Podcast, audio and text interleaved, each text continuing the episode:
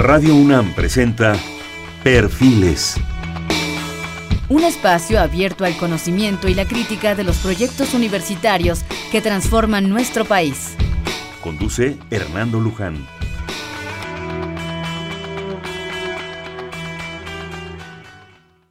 ¿Qué tal? ¿Cómo están? Buenas noches. Estamos nuevamente en Perfiles. Este es un espacio en donde conversar con las mujeres y los hombres que día a día forjan nuestra universidad. En esta ocasión tenemos el gusto y el placer de hacer un programa con el Instituto de Astronomía y concretamente con uno de sus investigadores importantes, el doctor Vladimir Ávila-Reese. El doctor Vladimir Ávila realizó estudios de licenciatura y maestría en la Universidad Estatal de San Petersburgo, en Rusia, donde obtuvo mención honorífica. El doctorado lo realizó en la universidad, bueno, todavía la antigua Rusia, ¿verdad? Así es. Sí, hay que hacer la aclaración. El doctorado lo realizó en la Universidad Nacional Autónoma de México, habiendo recibido la medalla Alfonso Caso por lo mismo. Realizó también una estancia postdoctoral en la Universidad Estatal de Nuevo México y actualmente es investigador del más alto nivel del Instituto de Astronomía de la UNAM.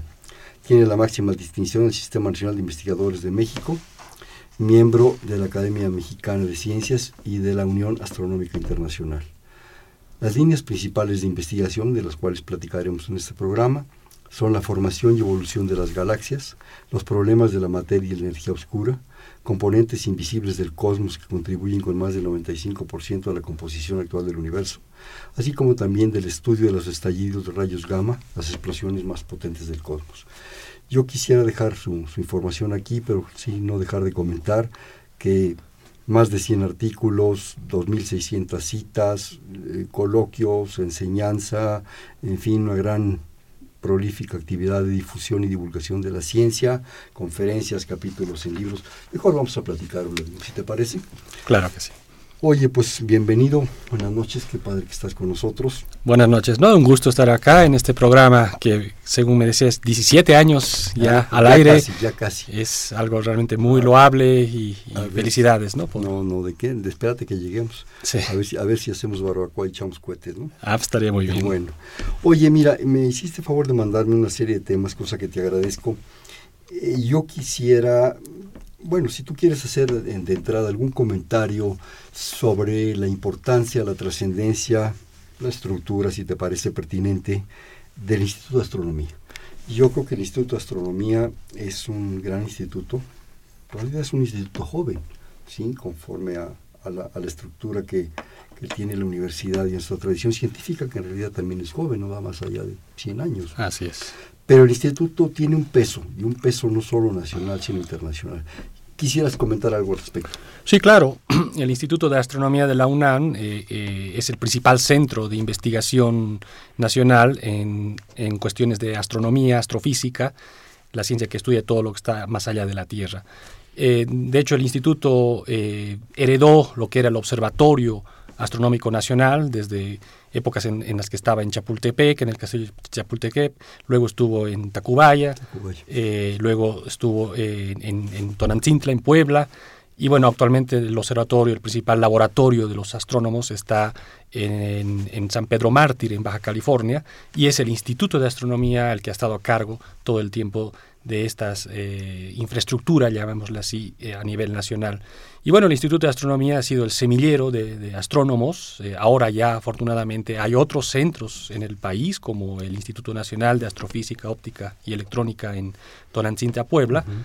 Es un instituto SEPCONACYT, eh, pero básicamente eh, fue formado en sus etapas iniciales por eh, investigadores que eran del Instituto de Astronomía. Y ahora, bueno, hay otros centros más pequeños en otras universidades, no tantas como quisiéramos. De hecho, En, en México apenas somos doscientos veinte astrónomos profesionales para una población de casi ciento veinte millones de habitantes. Nada más una referencia, por ejemplo, en Estados Unidos, en estos lugares, ¿cuántos hay? Pues en Estados Unidos, si no mal recuerdo, estamos hablando del orden de seis mil, cinco mil, seis mil astrónomos. En México somos apenas doscientos. Para Pero tener... ¿Qué doscientos? Exactamente, ¿no? Entonces, ¿qué calidad? Eh, sí, es, es como mencionas, el, el instituto se ha caracterizado por no solamente ser un centro importante a nivel nacional, sino eh, por tener una trascendencia internacional, a pesar de ser pocos, eh, gracias a, a una serie de personalidades eh, que en los años sesenta, setenta eh, supieron eh, no solamente eh, crear, digamos, las bases para la astronomía moderna aquí en México, sino que además la hicieron a un nivel, a un estándar internacional. Y bueno, gracias a eso la astronomía mexicana es muy reconocida, a tal punto que, nada más para poner un ejemplo así porque es de lo más eh, inmediato, la actual presidenta eh, de la Unión Astronómica Internacional, que es la, la, la, la organización más grande a nivel internacional en astronomía profesional, es mexicana, la doctora Silvia Torres, eh, coordinadora del programa. Coordinadora del, del, del programa. Entonces, eh, ella es actualmente la, la, la presidenta de esta Unión Astronómica Internacional. Y bueno, así hay varios nombres importantes, el doctor Manuel eh, Peimbert, Peimbert, mm. se pronuncia correctamente así, y muchos otros que... que bueno, han hecho que nuestra astronomía eh, tenga esa calidad, ese estándar internacional, sea reconocida. En México se suelen organizar muchos eventos, congresos eh, internacionales, reuniones, talleres.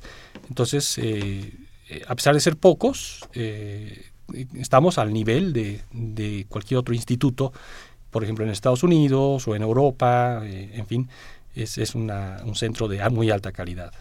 Yo creo que algo que a lo mejor buena parte de nuestro público no sabe, y creo que es importante saberlo, un cráter en la Luna lleva el nombre de un astrónomo mexicano. Sí, es, es algo muy recientemente, ¿no? Que, que...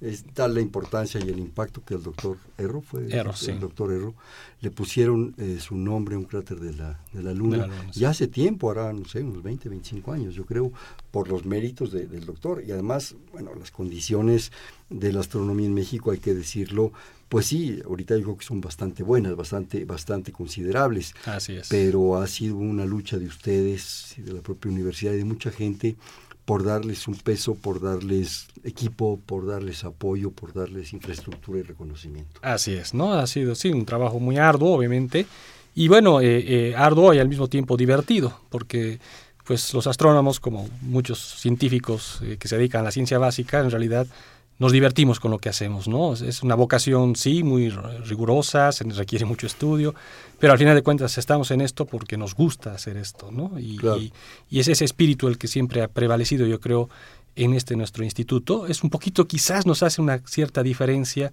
con otros ambientes en los que yo he vivido, ¿no? En Europa o en Estados Unidos, donde son típicamente muy competitivos y es una competencia tan a veces feroz que se pierde la dimensión esa de, de la hacer dimensión humana. La dimensión humana y la dimensión de hacer la ciencia con un compromiso de búsqueda de la verdad y con eh, ese afán de, o ese espíritu de divertirse con lo que haces, ¿no?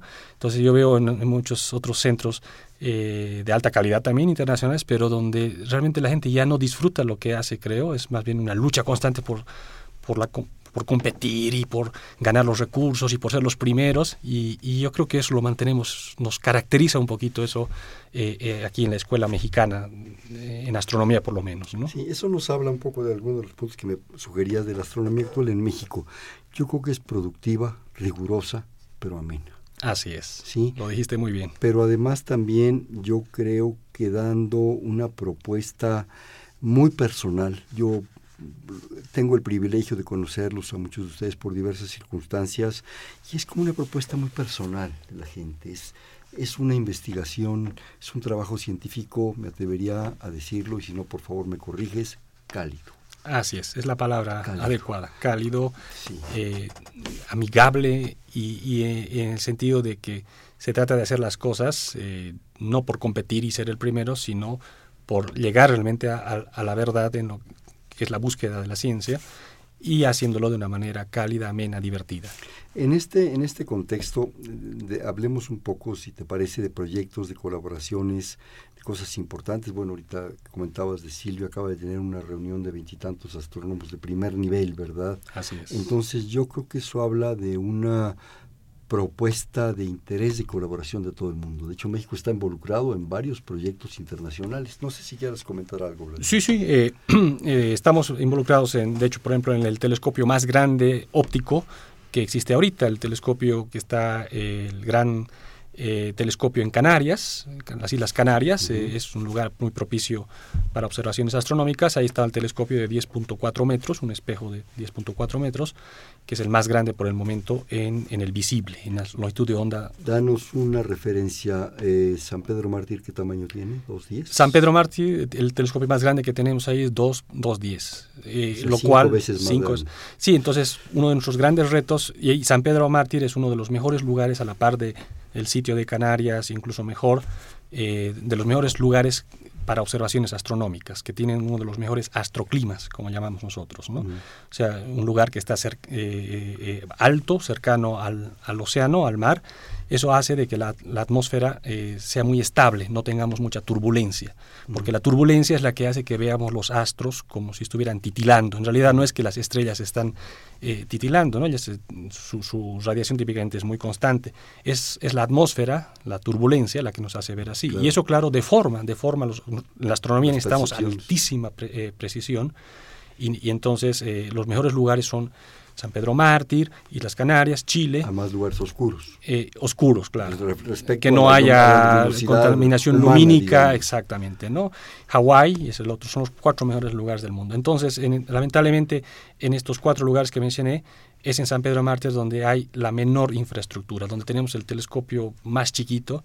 Y entonces se hace ya urgente para la comunidad mexicana y bueno, para la internacional, debido, dado el claro. sitio, el contar ahora con proyectos de telescopios más grandes, con mejor infraestructura, con mejor este, instrumentación, y en eso estamos, ¿no? Nuestro gran proyecto ahorita es un telescopio de seis y medio metros, no, no sería el más grande, pero sería un telescopio con instrumentación eh, de última tecnología, con un cierto nicho de hacer este, observaciones de campo amplio, se llaman, barriendo porciones grandes del cielo y eh, eh, bueno, es el proyecto en el que a ver si el, logramos eh, eh, conseguir, digamos, el financiamiento. Claro, sería a través de colaboraciones internacionales. Ahorita es difícil que nada más un, una institución o un país se embarque en estos proyectos. Sería eh, atrayendo, ¿no?, a, a Estados Unidos, eh, a varias universidades de allá. Y en eso estamos, ¿no? Yo creo que hay que decirle a nuestro público que se aceptan cooperachas. Ah, pues sí. ¿Verdad? Te pasamos el cochinito, ¿no? Exacto. Pero ahorita que hemos hablado de telescopios y telescopios, muchos de nosotros tenemos esa imagen todavía del astrónomo viendo el telescopio. Sí, sí, muy vieja. Es algo que se ha quedado, es una imagen viejísima, diría uh-huh. yo. Y aún los telescopios han evolucionado. Pero aún así ustedes han enriquecido la ciencia y el conocimiento y la infraestructura de mucha tecnología, claro. con aparatos de una sofisticación impresionante. Sí, ya, son... ya, ya el ver al cielo ya es casi que...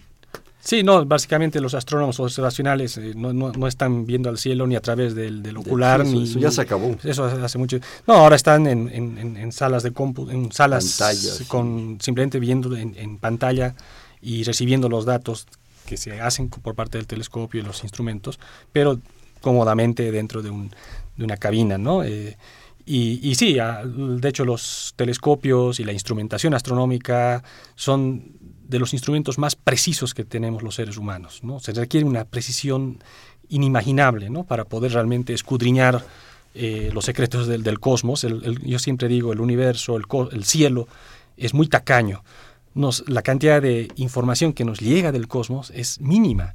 De hecho, por eso las noches son oscuras. Si quitamos el sol y la luna, Eh, todo lo que nos llega del cielo eh, prácticamente es nada, ¿no? Por eso la noche, cuando no hay luna, es tan oscura.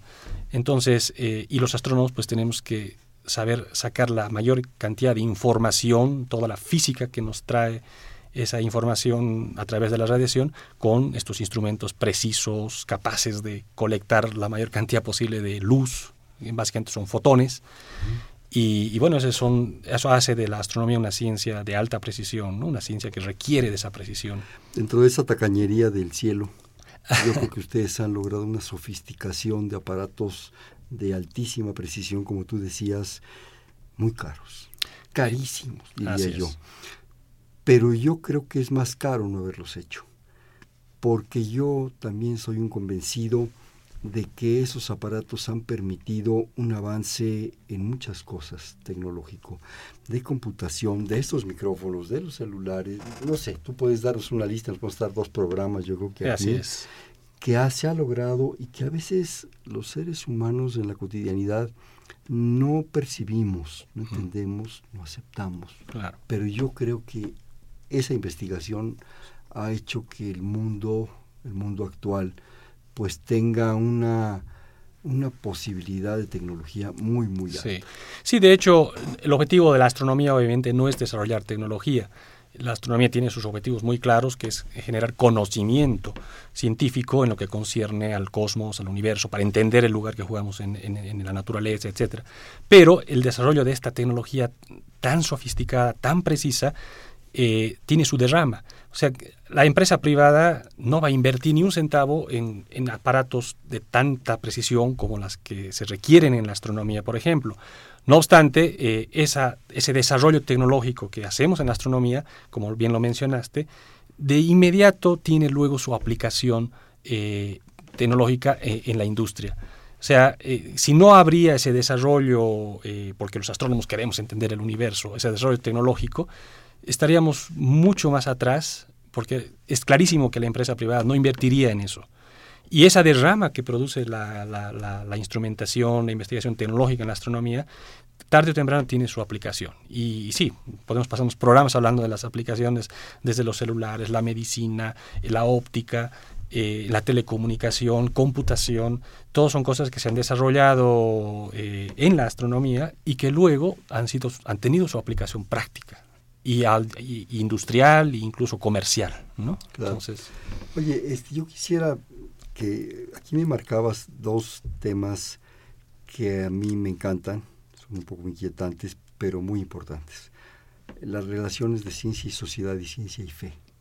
Háblanos de ello. ¿Cuál es tu percepción? Sí, bueno, eh, de eso podemos hablar bastante, pero tratemos de ser sintet- sintéticos, ¿no? O sea, ciencia y sociedad, eh, eh, yo creo que está claro de que eh, la ciencia es eh, un ingrediente clave en las sociedades. La ciencia es la manera Eh, más objetiva, más directa, más veraz de entender la realidad. Entonces, eh, el, el, una sociedad que carece de ciencia básicamente eh, está condenada a quedarse eh, en un nivel eh, primitivo, retrógrado, en un, en un nivel donde las decisiones se toman eh, básicamente sub, de una forma subjetiva y con siempre basic, derivan generalmente en, eh, en, en la opresión, ¿no? El, el, el más vivo, el más poderoso oprime a los demás.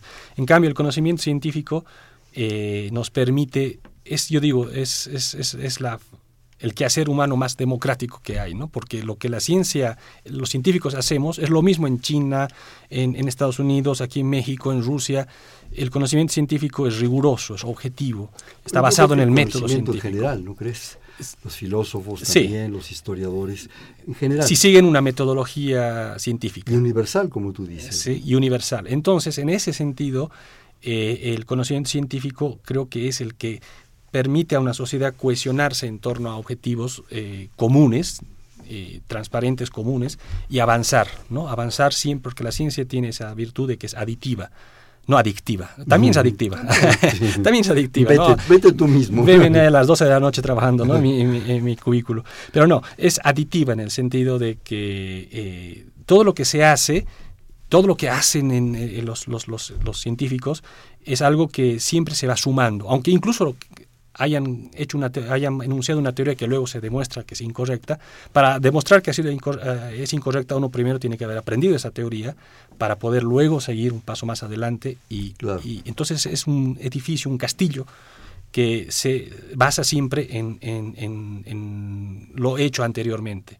Entonces es, es una manera, la ciencia realmente es la, la manera más eh, eh, objetiva y, y aditiva, digamos así, de construir en la sociedad.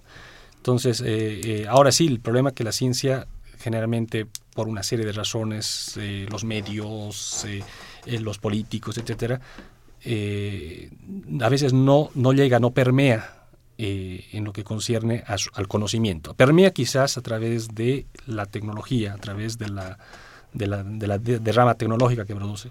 Pero a través del conocimiento, eso sí, es inquietante ver que Eh, eh, vivimos todavía, mucha gente vive con las ideas de hace quinientos años o más.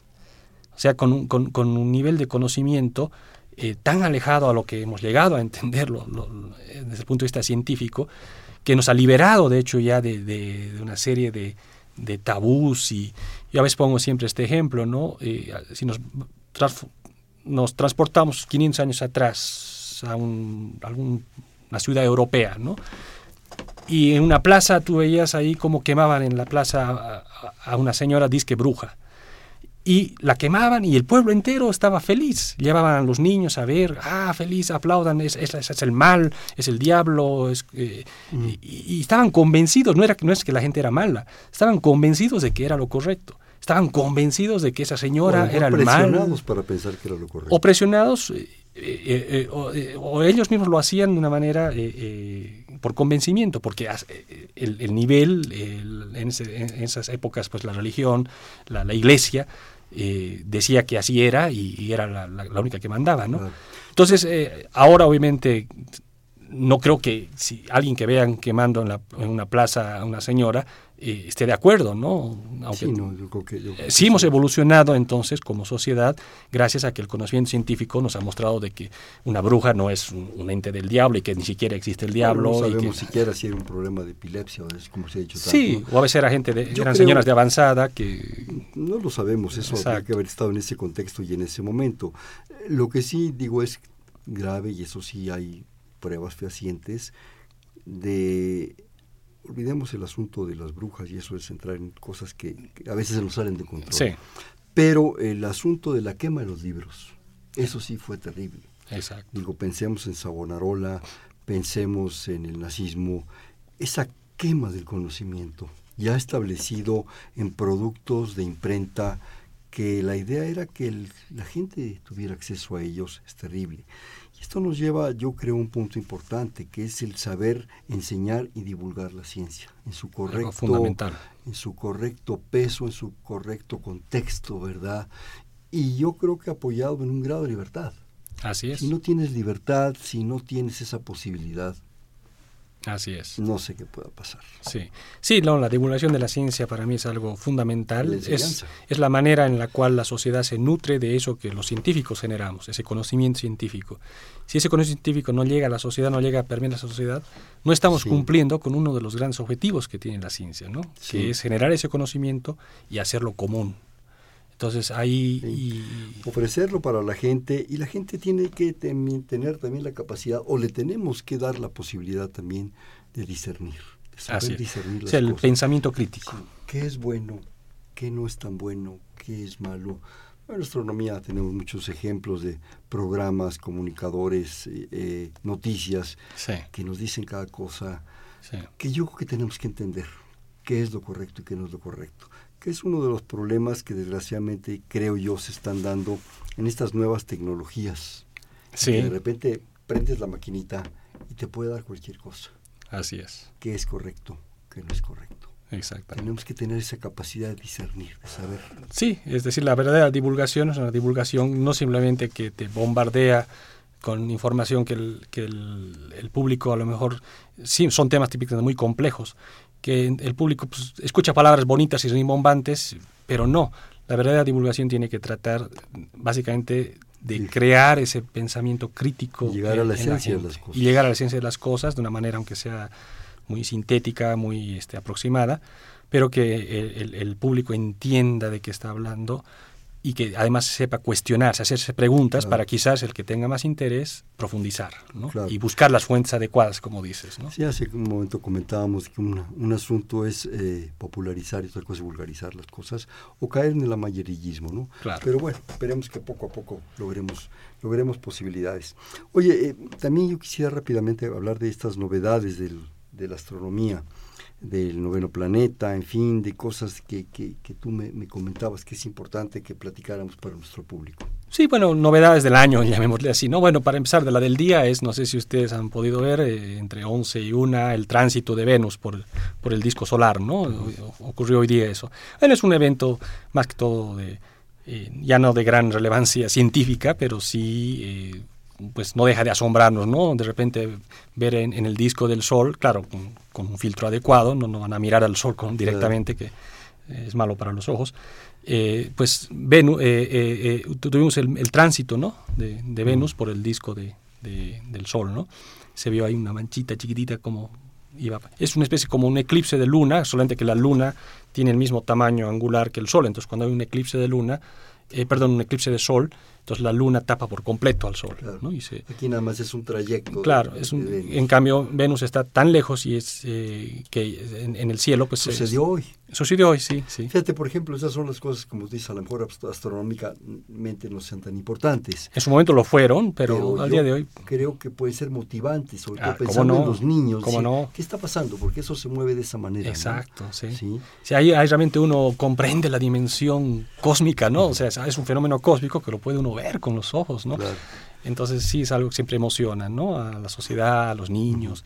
Bueno, eso ocurrió hoy. Eh, este año tuvimos varios este, eventos así muy sonados, digamos, a nivel de medios que se produjeron en astronomía. Empezamos el año, por ejemplo, con el aparente descubrimiento de un nuevo planeta en el sistema solar. El, el, el, sería el noveno, ¿no? Porque saben ustedes, Plutón, que antes era el noveno, Eh, en una nueva clasificación que se hizo de los cuerpos del sistema solar, ya no calificaba para ser planeta. ¿Por qué eso? Yo nunca lo entendí, sinceramente. ¿Por qué lo descalificaron? ¿Qué, qué, qué no cumplía? Eh, entonces se creó una nueva categoría que son los planetas enanos. Son planetas eh, tipo Plutón. Plane- eh, o sea, obviamente para ser planeta, antes que nada, tiene que tener la gravedad suficiente para hacer es, para esferizarse, ¿no? Plutón, no Plutón sí es esférico, pero también tiene que tener la gravedad y la evolución suficiente como para haber limpiado por completo su órbita. Uh-huh. Eso no hizo Plutón. ¿Qué es limpiar una órbita? Eh, eh, Plutón tiene, de hecho, eh, un, un, otro planeta enano muy cercano y tiene una serie de objetos eh, eh, eh, tipo asteroides eh, uh-huh. cercanos, lo cual significa que eh, no ha tenido todavía la suficiente gravedad o el, la evolución suficiente como para tener una órbita limpia, ¿no? Una órbita donde nada más está... ¿No han pensado que Plutón no quiere estar solo? Podría pues, ser. Oye. Sí, pero bueno, desde el punto de vista eh, de la física y de... Y del, es una cuestión de clasificar. Sí, claro. el, el punto es la que como, como Plutón celeste. Empezaron a descubrirse muchos seres, eh, mm. eh, bueno, muchos... Entonces, eh, pobres los niños, ¿no? Que tengan que aprenderse...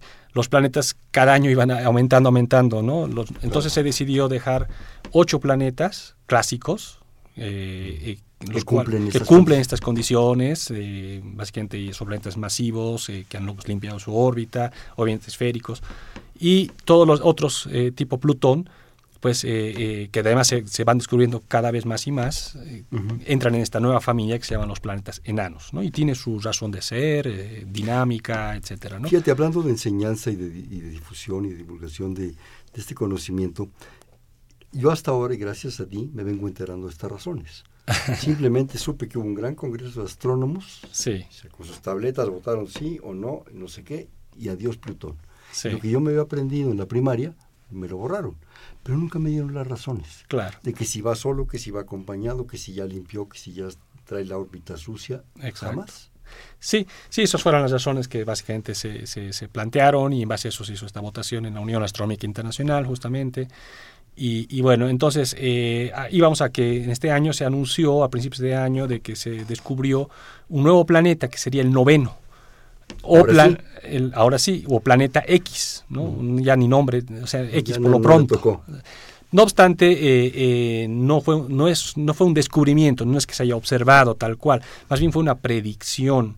Sería un planeta, eh, se dieron cuenta de que puede existir este planeta, porque eh, observando las trayectorias de, de, de objetos que se llaman objetos eh, congelados, son objetos muy chiquititos, más allá de Plutón, más allá de, de Neptuno y de Plutón, que se observan con métodos muy peculiares, indirectos, pues cinco de estos objetos eh, que se observó durante cierto tiempo, luego se calcularon sus órbitas y se vio que las órbitas de estos objetos en un cierto momento van a tender todas a convergir, a apachurrarse en un, en, un, en, una, en un lugar, lo cual hace muy raro, que hace que estos cinco objetos todos este, se apachurren en, en un dado lugar, en un dado coincidan momento, en un punto. coincidan en, un, en una región más que en un punto, ¿no? Entonces, eh, la explicación de eso es de que hay por ahí muy alejado, una, una distancia mucho más allá de Plutón, un planeta que tiene más o menos, tendría que tener la masa de Neptuno, que es como diez veces la masa de la Tierra, y que ese planeta eh, externo, con su gravedad, es el que está produciendo que estos cinco eh, cuer- cuer- cuerpos helados, congelados, se, se, se compacten, ¿no? Entonces, han hecho, claro, basándose en las observaciones, pocas observaciones que tenían de las órbitas de estos uh-huh. objetos, con simulaciones numéricas de mucho cal- alto calibre, porque hay que hacer uh-huh. millones y millones de posibilidades, uh-huh. llegaron a esta... que la mayor probabilidad para que eh, haya esta conjunción de estas órbitas es que exista un planeta, que está a una distancia mucho más allá de Plutón. Está afectando gravitacionalmente. Gravitacionalmente está afectando. Y bueno, y entonces, bueno, ahorita hecha esa predicción, de inmediato varios de los telescopios más grandes se han puesto a buscar en la región más o menos donde se predeciría que está ahorita ese planeta, uh-huh. eh, a ver si lo descubren ahora sí eh, directamente, ¿no? Entonces se estima que si existe este planeta tiene que ser descubierto entre cinco y seis años mm. eh, en el sondeo que se va a hacer con estos grandes telescopios. A ver si ya y vi. Si no lo encuentran, pues que no existe. No, no, no y existe. Entonces habrá que pensar en otra razón para por qué estas, estos eh, objetos eh, congelados, sus órbitas tienden a, a converger, ¿no? En una región tan pequeña. Y si sí existe, pues a ver si le ponen un nombre más bonito. Habrá que buscarlo o no, no, exacto. Eso, por lo pronto es X. Una vez que lo... como comedia mexicana de los años cuarenta, del señor Así X, es. Hay una película. Sí, sí. Oye, este, ¿te parece que vayamos a un corte, por favor? Estamos en Perfiles, un espacio donde conversar con las mujeres y los hombres que día a día forjan nuestra universidad. Estamos con el doctor Vladimir Ávila-Reese del Instituto de Astronomía de la UNAM en el cincuenta y cinco treinta y seis ochenta y nueve ochenta y nueve. Lo repito, cincuenta y cinco treinta y seis ochenta y nueve ochenta y nueve.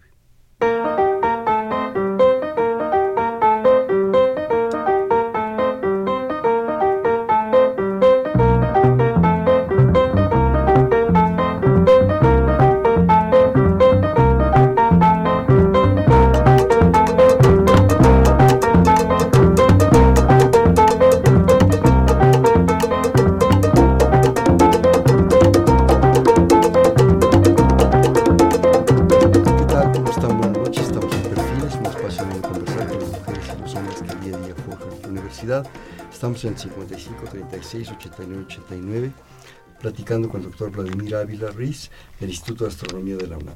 Oye, el tiempo aquí se va volado, entonces yo quisiera que no dejáramos de hablar de tus investigaciones. Te ponías aquí de la materia oscura y la energía oscura. ¿Por cuál empezamos? Pues eh, hablemos de las dos de una vez y ya luego quizás separamos, porque a veces uh-huh. la gente confunde lo que es materia oscura y energía oscura. Pues cuando sabemos. Porque... Cuando sabemos, sí. eh, bueno, los estudiantes generalmente tienen esa confusión. Empecemos por decir de que realmente vivimos en un universo inesperado.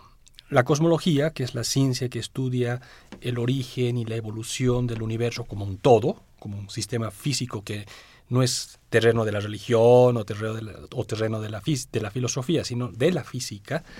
Eh, esa ciencia, eh, hasta no hace mucho, hasta hace diez, quince años atrás, era una de las más imprecisas, porque bueno, estamos hablando del universo, ¿no? Cómo saber su edad, cómo saber su composición. El tamaño, simplemente. El tamaño, o sea... Todo este tipo de preguntas son los así llamados parámetros cosmológicos. Claro que había una teoría que decía más o menos por dónde tenían que estar, pero medirlos se hacía muy, pero muy complicado. Y en ese sentido la cosmología era la cenicienta de las ciencias básicas, porque pues nada, te decían el universo puede tener entre diez y veinte mil millones de años, un factor dos, ¿no? Mm. Siempre se decían, ah, los cosmólogos todo es aproximado, todo es un factor dos, tres, ¿no? Mm. O el universo se está expandiendo con una velocidad entre tanto y tanto que era casi un factor cuatro de diferencia, ¿no? Mm. No obstante, hace diez, quince años con este vertiginoso avance de la tecnología, y, y la, además el, el, la te, las teorías que han ido cada vez solidificándose más en la astrofísica y además el desarrollo de la, del cómputo, del poder de, su, de, de cómputo y supercómputo, han permitido que eh, las mediciones, las observaciones que hacemos ahora del universo como un todo a gran escala sean de las más precisas que hay en la ciencia. Al día de hoy ya podemos ahora con mucha precisión decir con qué velocidad se expande el universo, qué edad tiene, qué composición tiene. Entonces, ah, qué, qué, qué increíble, ¿no? En cuestión de diez años hemos pasado a tener una precisión, ahora se llama cosmología de alta precisión, donde ya nos equivocamos nada más con algunos porcent- por cientos de incertidumbre. Te interrumpo. Nos das tres, cuatro datos sorprendentes, pero danos los completos. ¿Qué edad tiene? ¿A qué velocidad Exacto. se expande? ¿Qué tamaño? Sí. ¿Hacia dónde va? O sea, sí, a eso iba, ¿no? Sí. Eh, eh, básicamente a lo que es la composición. La edad que tiene es de trece mil setecientos cincuenta mil millones de años. Eh, es decir, trece mil setecientos cincuenta ¿Cómo sería? trece mil millones, trece mil setecientos cincuenta mil millones de, de años, ¿no? Que es eh, la edad de la Tierra, para poner nada más, con, hablamos de miles de millones, poner en contexto, la edad del, del Sol y la Tierra son más o menos cuatro mil seiscientos millones de años. La edad del y universo son mil de millones. cuatro mil seiscientos millones de años, el Sol y la Tierra, mm. se, for, se formaron más o menos al mismo tiempo. Eh, la edad del universo es tres veces eso. Multiplica por tres, nos va ah, a dar... Multiplica por tres, por no tres. tres veces eso. Eh, sí, tres, sí. Tres, tres veces la edad de la Tierra. O sea, el, la, el Sol y la Tierra se formaron hace dos, en dos tercios de la historia del universo, ¿no? Entonces, la edad actual, si quieres para redondear, trece mil ochocientos millones de años. Mm. Esa es la, la, la edad del universo. Tres veces la edad del Sol y la Tierra. Mm. Es un universo relativamente viejo, ¿no? Y eh, el punto es de qué está hecho, con su composición. Uno diría, bueno, pues, ¿qué, ¿de qué está hecho? Está hecho de lo que los físicos conocemos, o sea, de, de, de materia ordinaria, que es la que forma átomos.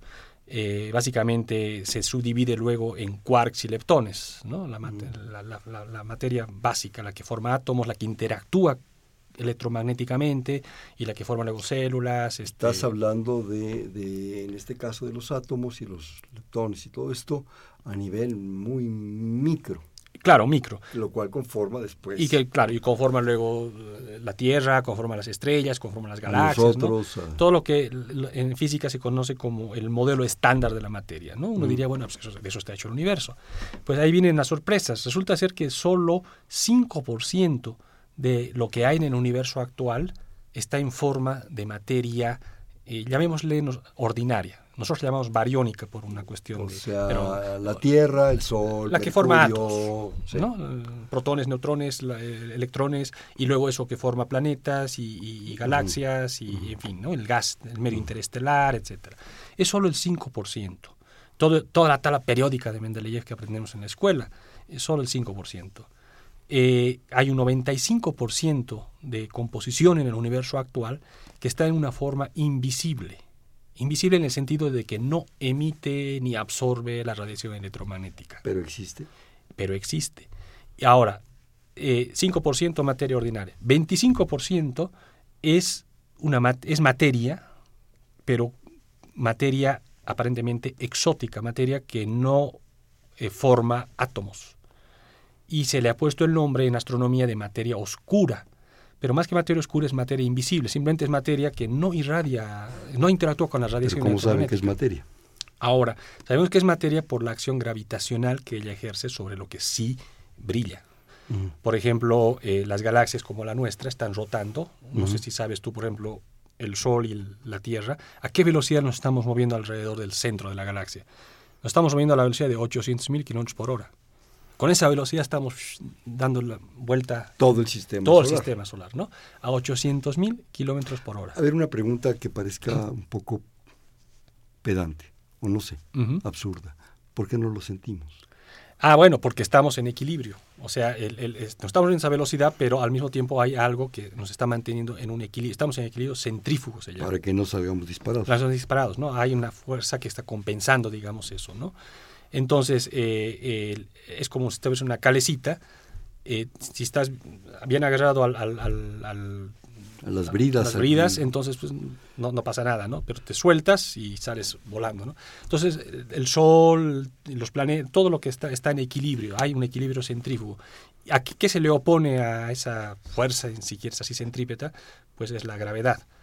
Entonces, eh, a esa velocidad con la que estamos rotando, eh, uno puede más o menos saber cuánta masa hay, cuánta materia hay. Del ¿Cuál, ¿Cuál fue la velocidad? ¿Cuál fue el dato de la velocidad? ochocientos mil kilómetros por hora, más o menos. ¿Kilómetros por, por hora? O doscientos veinte kilómetros por segundo, que es la unidad que usamos nosotros, ¿no? O sea, doscientos veinte kilómetros en un segundo. A esa velocidad estamos dando vueltas. Y para dar una vueltita, es tan grande la, la Vía Láctea, nuestra galaxia, que nos tardamos doscientos cincuenta millones de años. Para sí, una vuelta completa. Para dar una vuelta. Y claro, la galaxia ya ha dado... muchas vueltas, uh-huh. más de veinte vueltas, o sea, uh-huh. ya es un sistema viejo.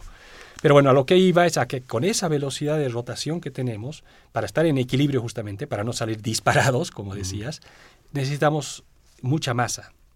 Y la masa que hay en la Vía Láctea y en, en todas las galaxias que observamos, eh, como la Vía Láctea, que rotan, eh, uno puede inferir más o menos con métodos astronómicos en la masa que hay en estrellas, la masa que hay en el medio interestelar, las sumas. Esa masa no alcanza ni de lejos para mantenernos en equilibrio centrífugo. Es una masa diez veces más chiquita que esa. Entonces, para, para que estemos en equilibrio rotando tan rápido, para que estemos cohesionados y no disparando... No, cada no, quien en su lugar. Cada quien en su lugar, se requiere que haya mucha más materia, diez, veinte veces más materia, que no está formando estrellas, no está brillando, tampoco está en forma de gas, tampoco está absorbiendo radiación. Y es una materia que, bueno, se le llamó materia oscura. Entonces, la idea actual de la galaxia es esa, que, y de las galaxias, es que son sistemas en rotación rápida, así de rápidas, pero inmersas, embebidas en enormes esferoides de materia oscura, uh-huh. de una forma de materia que eh, produce gravedad. Esa gravedad es la que la mantiene cohesionada justamente, evita que se disgregue, que se rompa la galaxia. Y es una materia que no tiene, digamos, objetos comunes visibles que veamos. Es una no, materia... No, no. Lo, lo único que podemos más o menos es indagar cómo está distribuida por, por justamente eh, cómo se comporta la materia que sí podemos ver. Las estrellas que están rotando o en sistemas más grandes, los cúmulos de galaxias. Sí, está, digamos, compactando... cuidando Exacto. para que no se dispare. Exactamente. Entonces nosotros podemos inferir cómo se comporta, cómo es la distribución de esta materia invisible, gracias a que por su, su gravedad la delata. Eh, la materia ordinaria, la que brilla, las estrellas, las galaxias, Nosotros. los movimientos de eso, eh, nos permiten trazar cómo está distribuida eh, esta materia oscura, ¿no? Entonces, eh, el punto es de que veinticinco por ciento de lo que hay en el universo está en, en forma de esta materia invisible y nos queda todavía un setenta por ciento, porque cinco por ciento es la ordinaria. Y ese setenta por ciento en las últimas décadas se ha llegado a establecer de que ni siquiera es materia. Es un medio extraño que está haciendo que el universo como un todo no solo se esté expandiendo, que eso ya lo sabíamos desde hace cien años con Hubble, sino que se está acelerando en su expansión. Eso mereció el premio Nobel a los grupos que descubrieron que el universo actualmente no se está frenando en su expansión, sino que se está acelerando. Cada vez más rápido se está expandiendo. ¿Por qué? Ahí está, eh, es la gran pregunta. ¿Por qué? Entonces, ¿por qué? Porque hay un medio que es antigravitatorio, que en vez de la gravedad siempre es atractiva. La gravedad, ¿no?, es la que nos está cohesionando a nos todos. Nos cohesiona y a nivel nos, del universo es la que, que está frenando la expansión, ¿no? Para que no salgamos volados. Exactamente. En el caso de las galaxias, en el caso mm. de los cúmulos. Pero el, el punto es de que eh, a nivel del universo como un todo, ya de, no, eh, hablando de distancias muy grandes, se ve que todas las galaxias se están alejando unas de otras. El universo se está expandiendo, ¿no? Es como si un pan de Navidad, las pasas de uva son las galaxias, hagamos la analogía, y la masa es el espacio.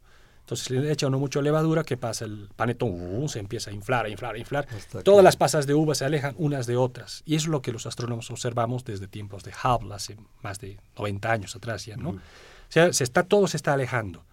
Pero siempre pensábamos de que se estaba alejando cada vez más lentito, porque la, hay gravedad y la gravedad hace Hasta que... La compactaba. Que esa expansión se vaya frenando, digamos, uh-huh. ¿no? Pero se ha descubierto recientemente que eh, no, el, el, las galaxias se están alejando cada vez más rápido. O sea, eh, eh, se está acelerando la expansión.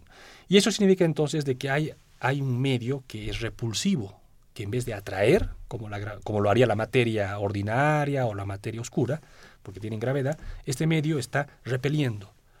Y a ese medio, bueno, le pusieron el nombre de energía oscura. Y las mediciones muestran que ese medio es el setenta por ciento. Es lo que más hay, de hecho, en el universo actual. ¿Es entonces una, pongamos así, una lucha entre la materia y la energía oscura?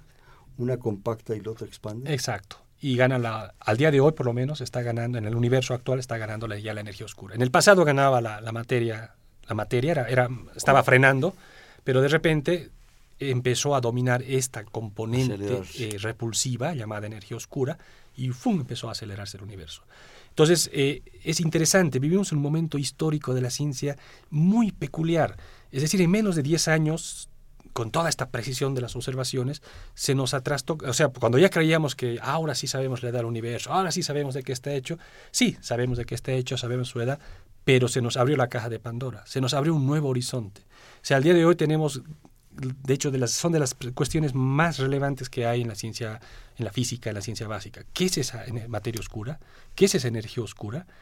Eh, o a lo mejor nuestros modelos, nuestra, nuestra teoría de la gravedad, nuestra física que manejamos y que la aplicamos para llegar a estas conclusiones, a lo mejor es momento de modificarla, es momento de... Me...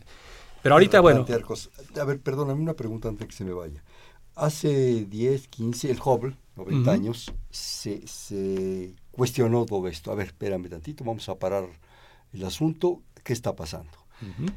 Pero ¿desde cuándo supone que está sucediendo esto? No de hace noventa años. Esta, esta lucha, digamos... Ah, no, no, no, eso estamos hablando de escalas... Eh, de, de, de miles de millones. Miles de millones de años, sí, sí. No, no, es algo escalas. Que ya se estaba dando. Sí, ¿no? sí, sí. No. Bueno, Hubble descubrió que el universo está en expansión en mil novecientos veintinueve, básicamente, ¿no? Eh, observando las galaxias, que él mismo descubrió, de hecho. Antes claro. ni siquiera se sabía que existían las galaxias. O sea, como dices, es todo muy nuevo. Claro. Es menos de ochenta años en el que ha cambiado nuestra visión por completo del universo, de la física, del cosmos, ¿no? Y, y sorpresa tras sorpresa, ¿no? Y eso no significa que la ciencia se esté equivocando, significa que a medida que eh, llegamos a un nivel, se nos abre un nuevo. Claro. Y así vamos cada vez. Ahorita el gran reto es entender qué es la materia oscura y qué es la energía oscura. Estamos en un momento así muy peculiar. Obviamente hay cientos de propuestas. Para la materia oscura, pues se tratan de partículas más allá del modelo estándar, las partículas en el sector oscuro. Y hay una gran cantidad de propuestas, que los neutralinos, que los fotinos, que los gauguinos, todos los inos que quieras, ¿no? Uh-huh. Son partículas que tienen su razón de ser en la, en, la, en la física de partículas. Hay teóricos que les proponen por una serie de razones. Pero no se ha demostrado ninguna. No se ha, el problema es que hasta ahora no se ha logrado aquí en la Tierra descubrirlas, verlas. O sea, es muy difícil verlas por porque por naturaleza son invisibles. Claro. Si existen, nos atraviesan. Sí, más bien y, concebirlas realmente, o sea, en términos de modelos matemáticos. Cosas exactamente. Así. Hay teorías que las están muy bien demostradas matemáticamente, etcétera, pero el punto es que las podamos detectar, lo cual es una empresa muy compleja debido a que por su por definición son invisibles y, y, no, y no interactúan con los átomos, mm. con el campo electromagnético, y por ende cualquier tecnología es, que tenemos es muy... Pero no obstante, pues los científicos... es gente obstinada. Y hay, como, bueno. hay como veinte ahorita experimentos muy costosos, bajo en minas, eh, muy ingeniosos además, que están ahí a la posible caza de estas partículas oscuras que eh, nosotros, que yo, yo me dedico, por ejemplo, a entender cómo se forman y evolucionan las galaxias, estas unidades estructurales del universo. Y nosotros requerimos de esa materia oscura todo el tiempo, porque sin esa materia oscura no tendríamos galaxias cohesionadas, tendríamos galaxias que se rompen. Por otro lado, en el universo muy temprano, cuando domina la radiación, el universo de la gran explosión, ¿no? Estamos hablando de los primeros segundos. En ese universo temprano es tan fuerte la energía de la radiación eh, que está interactuando con los átomos. Bueno, no hay átomos en esa época, con, con, con el plasma, digamos. Eh, los elementos básicos. Básicos. El, eh, entonces, eh, cualquier eh, inhomogeneidad que exista se plancha. Y, por ejemplo, inhomogeneidades que luego darían origen a galaxias desaparecen en esa época. Pero si son hechas de materia oscura, ella, como no interactúa con la radiación, no sufre estos procesos en la etapa in, eh, inicial del universo. Y sobreviven. Entonces, la materia oscura es como el catalizador.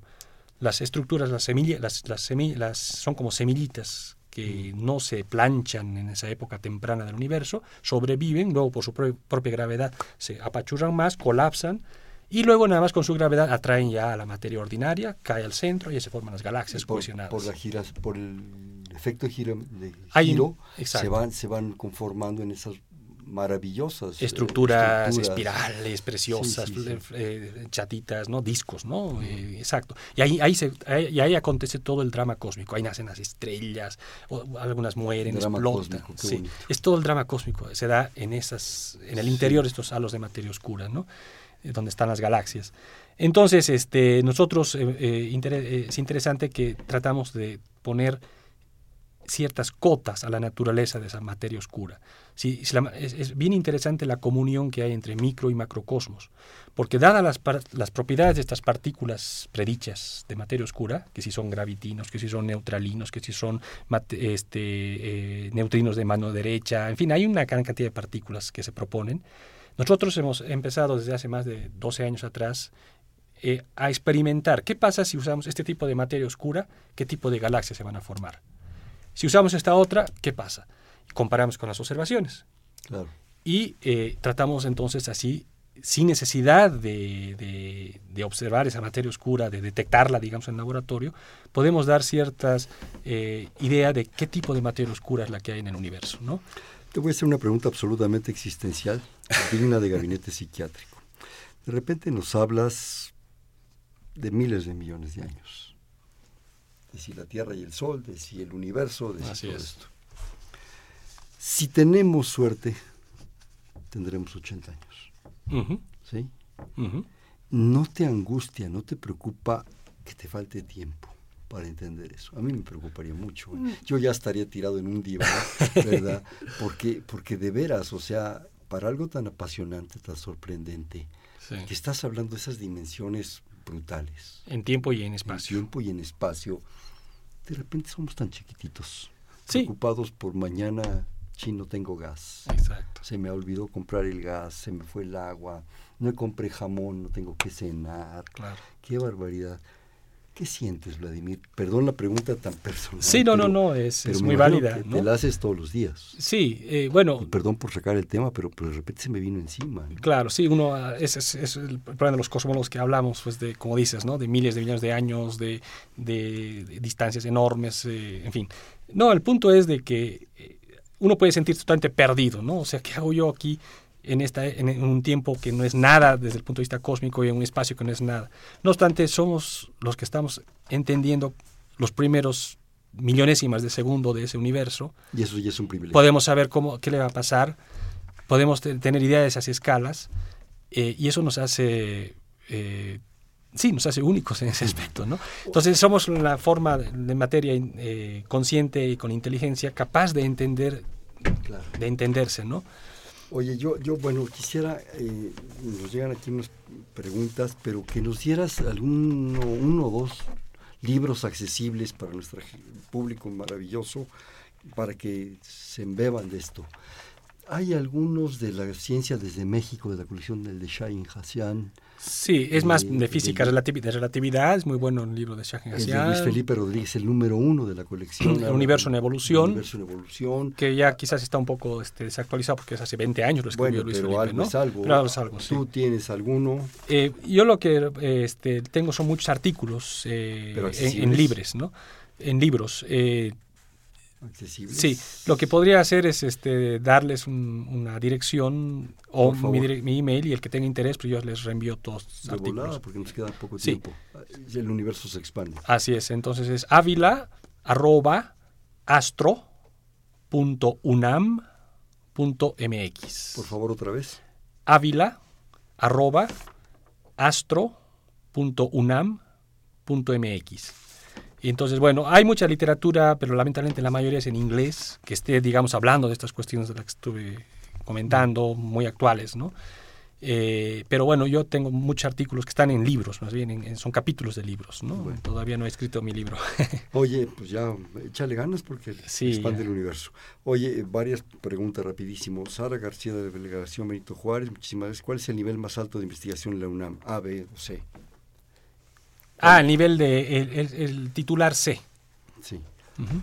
Bueno, arquitecto Fernando Almanza, muchísimas gracias, arquitecto, desde Milpalta. La culpa de que la gente no se acerque a la ciencia la tienen los propios científicos, todos llenos de importancia. Eh, por ejemplo, da un nombre, no, me discúlpeme, arquitecto, no quisiera, no quisiera entrar en cosas personales, bien conocido por la comunidad científica. Y un saludo. Discúlpeme, pero sí preferimos mejor no. Sí, no, estoy de acuerdo. O sea, eh, por eso es que es tan importante. Los científicos, realmente, nuestro rol es hacer investigación científica, formar recursos humanos, dar accesibles clases. Pero yo creo que es fundamental, es una, es una, es un rol que tenemos ante la sociedad, el intentar hacer divulgación. No es trivial porque no, no somos comunicadores, ¿no?